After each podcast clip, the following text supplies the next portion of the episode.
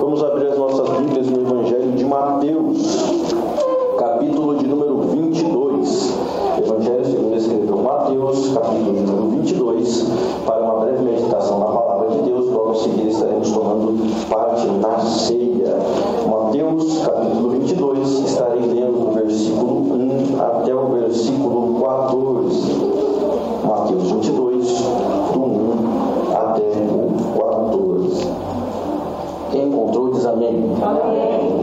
Escrito está assim.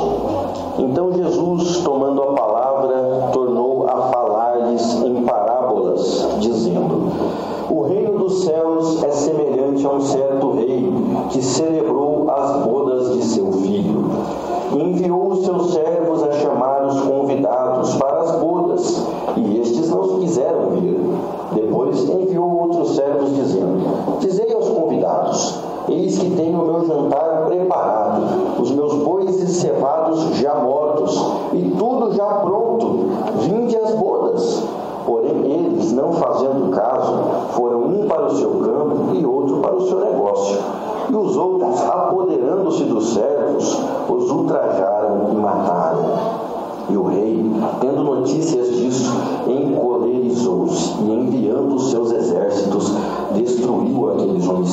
e incendiou a sua cidade. Então disse aos servos: As bodas, na verdade, estão preparadas, mas os convidados não eram dignos. E depois as saídas dos caminhos, e convidai para as bodas a todos que, os que encontrares. E os servos, saindo pelos caminhos, ajuntaram todos quantos encontraram, tanto maus como bons. E a festa nupcial ficou cheia de convidados. E o rei, entrando para ver os convidados, viu ali um homem que não estava trajado com veste nupcial, e disse: Amigo, como entraste aqui não tendo veste nupcial? E ele emudeceu. Disse então o rei aos servos: Amarrai-o de pés e mãos, levai-o e lançai-o nas trevas exteriores. Ali haverá pranto e ranger de dentes, porque muitos são chamados, mas poucos escolhidos. Amém. Igreja, pode tomar assento.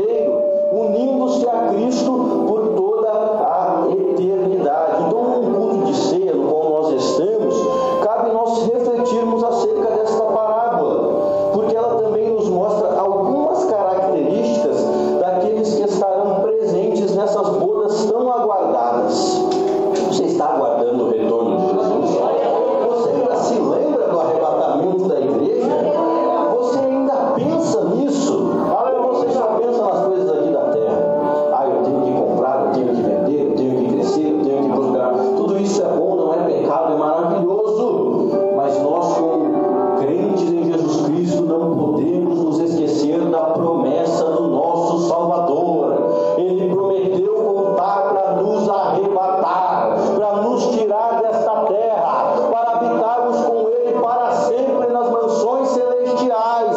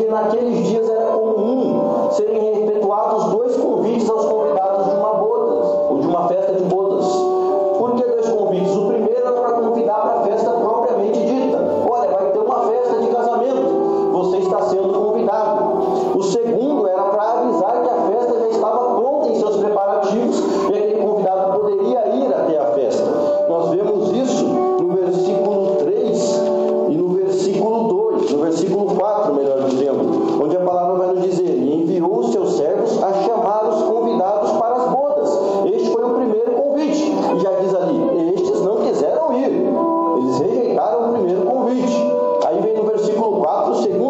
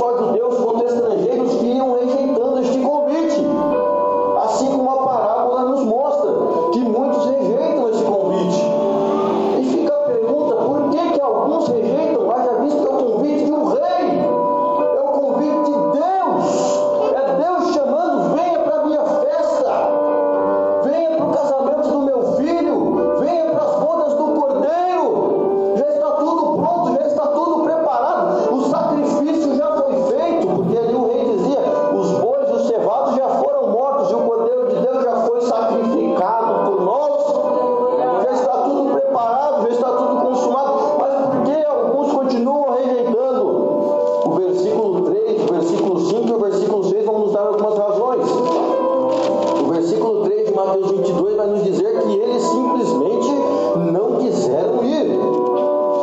Tinham desinteresse